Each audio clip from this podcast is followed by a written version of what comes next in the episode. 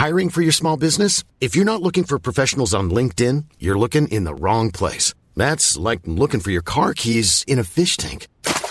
LinkedIn helps you hire professionals you can't find anywhere else, even those who aren't actively searching for a new job but might be open to the perfect role. In a given month, over 70% of LinkedIn users don't even visit other leading job sites. So start looking in the right place. With LinkedIn, you can hire professionals like a professional. Post your free job on linkedin.com slash people today.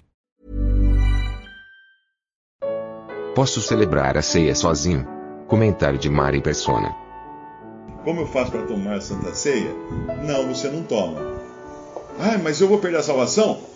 caderno de 500 páginas, escreve em todas as línguas, é impossível perder a salvação. Em todas as linhas, em todas as linhas. Mas se quiser escrever em todas as línguas também, em todas as linhas. Não. Não. Eu morava numa cidade a mais de mil quilômetros da Assembleia mais próxima. Aí o que, eu, o que aconteceu? Eu pedi o meu lugar, comunhão, na Assembleia mais próxima, que era Limeira, naquela ocasião. E eu morava longe. Os irmãos tinham dificuldade de me visitar, eu tinha dificuldade de visitar os irmãos. Eu não era uma pessoa muito fácil também, que aceitava tudo assim na maciota. Acho que já deu para perceber, né? Eu era bastante combativo. E então eu queria saber tudo. Por que isso? Por que aquilo? Por que aquilo outro? E tal. Eu queria, queria fundamentação em tudo. Então isso não causou uma impressão assim muito boa nos irmãos, né? Acho que pensar assim, esse cara vai dar trabalho. E eles tinham, eles tinham razão. Até hoje, né? 40 anos depois. Uh, na realidade, o que aconteceu? Na época, eu e minha esposa pedimos o nosso lugar, a comunhão mesmo do Senhor. Aí nós esperamos nove meses. Nove meses nós esperamos. Daria para ter um filho. Nesses nove meses, o que a gente fazia? A gente simplesmente lia a Bíblia, fazia orações, cantava hinos em casa, uh, olhava pela janela via os irmãos indo na igreja batista, na congregação batista, de onde nós temos saído, via, ficava com aquela dor no coração, assim, que vontade, né? Mas sabia que não era o lugar, então a gente tinha que se ater àquilo que é a palavra de Deus. Aí, quando fomos recebidos da comunhão, participamos da ceia do Senhor, em Limeira, né? Viemos para cá, participamos da ceia e tal. E depois de um tempo, os irmãos decidiram que seria correto se eu e ela partíssemos o pão lá onde nós morávamos. Então aí todo domingo nós fazíamos a ceia lá, só nós dois. É, porque era a mesa do Senhor, a mesma mesa do Senhor que estava em Limeira, estava em todo lugar. A mesa do Senhor é uma só. Quando você está à mesa do Senhor, você está em todas as mesas do Senhor. Ou na mesa. Não, apaga, apaga, apaga, apaga. Quando você está à mesa do Senhor, você está à mesa do Senhor em todos os lugares do mundo. Em todos os lugares do mundo. Por isso que são necessárias cartas de recomendação. Por exemplo, se eu vou para um lugar onde ninguém me conhece, eu peço para os irmãos da Assembleia, onde eu congrego, que, que ela é conhecida de outros lugares, os irmãos fazem uma carta e falam: Ó, oh, Mário, apesar dele ser chato para burro, ele está em feliz comunhão. Tira o chato aí, que é invenção minha. Aí eu levo essa carta e entrego para os irmãos lá, eles falam assim, ah, tal, você está em comunhão em Limeira, conheço o irmão tal, o irmão fulano, ciclano tal, seja bem-vindo. Aí eu posso partir o pão. Agora, se eu congrego sozinho na banda de um só, de um só congregante, como naquele exemplo que nós falamos um pouco antes, como é que eu iria levar a carta de recomendação se eu for para outra cidade? É? Quem ia me recomendar? Eu mesmo? Ah, eu me recomendei que eu sou um cara legal, simpático, inteligente. Claro que a minha recomendação não vai valer nada, né? Quem fala de si mesmo busca a sua própria glória. Então, uh, a Sueli você não pode congregar sozinha, Sueli.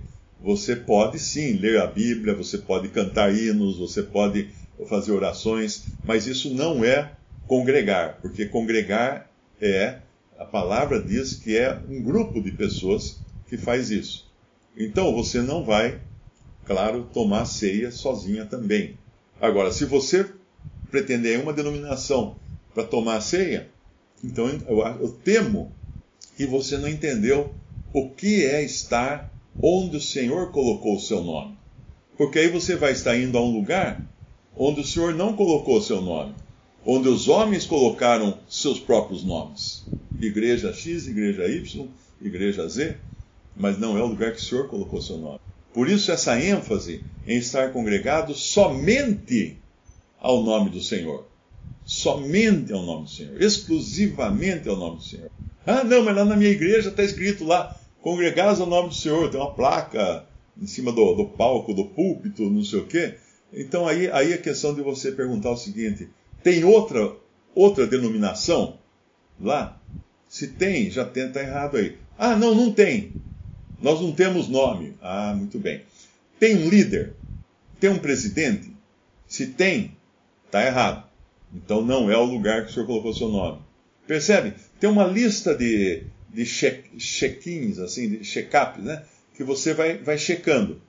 Tá assim, tá assim, tá assim, tá assim. Agora, certamente, se você conheceu o que é o desejo do Senhor, que aqueles que, que, que querem fazer a vontade dele estejam congregados fora desses sistemas todos, somente ao seu nome, por que você iria participar de uma ceia num lugar que tem uma outra bandeira?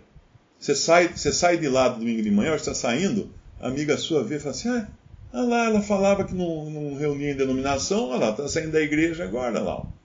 Percebe? Como é que você está saindo de lá agora? Vai explicar isso, não é? A não ser que você for eletricista, foi lá arrumar uns fios tal para ganhar, para ganhar o seu dia.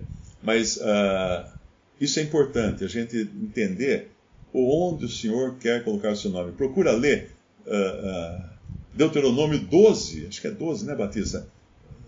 não, que, quando, quando entrares na terra, eu vou, vos mostrarei um lugar onde ali eu vou colocar o meu nome. Vocês, cuidado para não ir em qualquer lugar, mas só no lugar que o Senhor colocar o seu nome. É Deuteronômio 12, se não me engano, é Deuteronômio 20. Você está ficando velho então, Batista. Você não está lembrando tal versículo? Eu também não estou.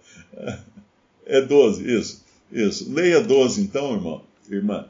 Leia Deuteronômio 12, você vai ver a importância que o Senhor Jesus dá ao seu nome.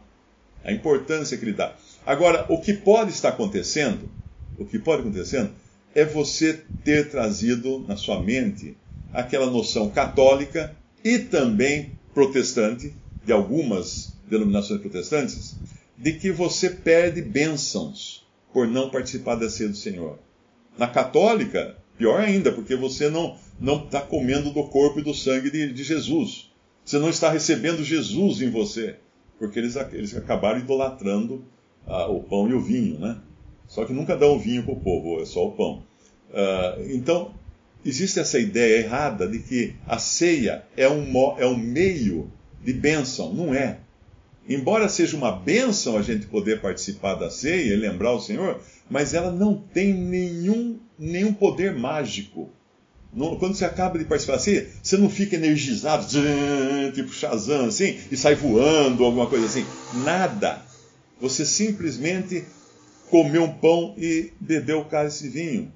É uma lembrança, é um memorial. É um memorial.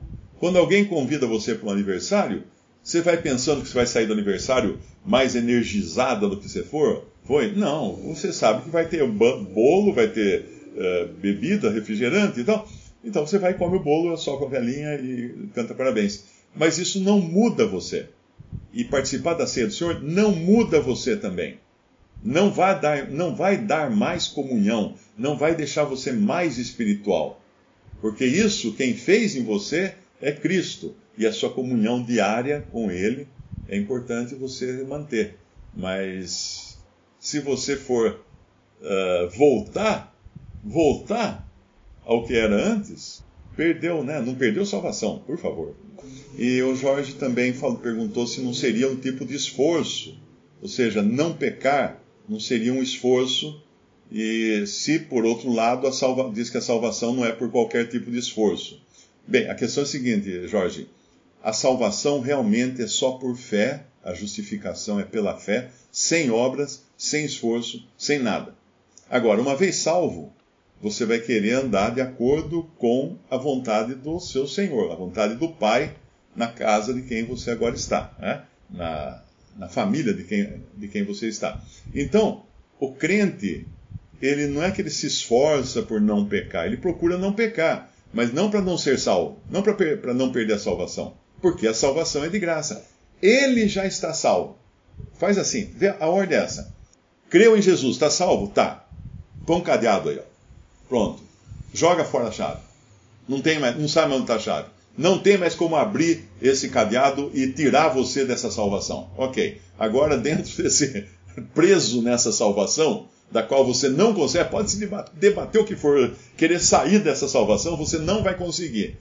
Muito bem. Agora você vai procurar não pecar, não para perder, não para não perder a salvação, ou para ganhar, ou para merecer, mas para alegrar o Senhor, né? Para viver de acordo com aquilo que é a santidade de Deus.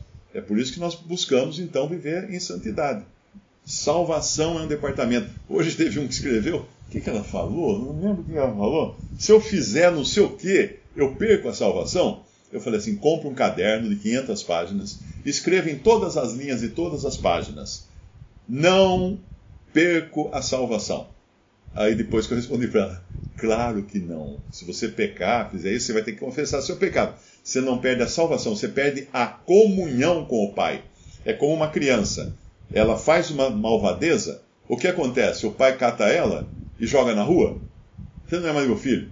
Pronto, acabou, não é filho meu mais cancela e rasga a certidão de nascimento. Não. O pai a disciplina, a coloca de castigo, separada do, dos outros filhos, não vai tomar sorvete. Nós vamos todos sair para tomar sorvete hoje, você não vai junto porque você fez malcriação. E se o pai for muito, muito malvado, ele vai levar o, filho só para olhar os outros tomando sorvete. Mas esse, esse não é o nosso pai, esse não é nosso Deus. Mas é, ele, ele, ele disciplina, mas o filho não deixa de ser filho. Agora a casa pega fogo. Eu pergunto para você, qual o primeiro filho que ele vai correr salvar? Aquele que está trancado no quarto. É o primeiro que ele vai correr lá, abrir o quarto e catar o moleque e sair correndo para a rua. Porque ele está o tempo todo lembrando que aquele filho ele colocou fora da comunhão, não da salvação, não da paternidade. Ele colocou ao lado, mas ele ainda pertence ao coração daquele pai.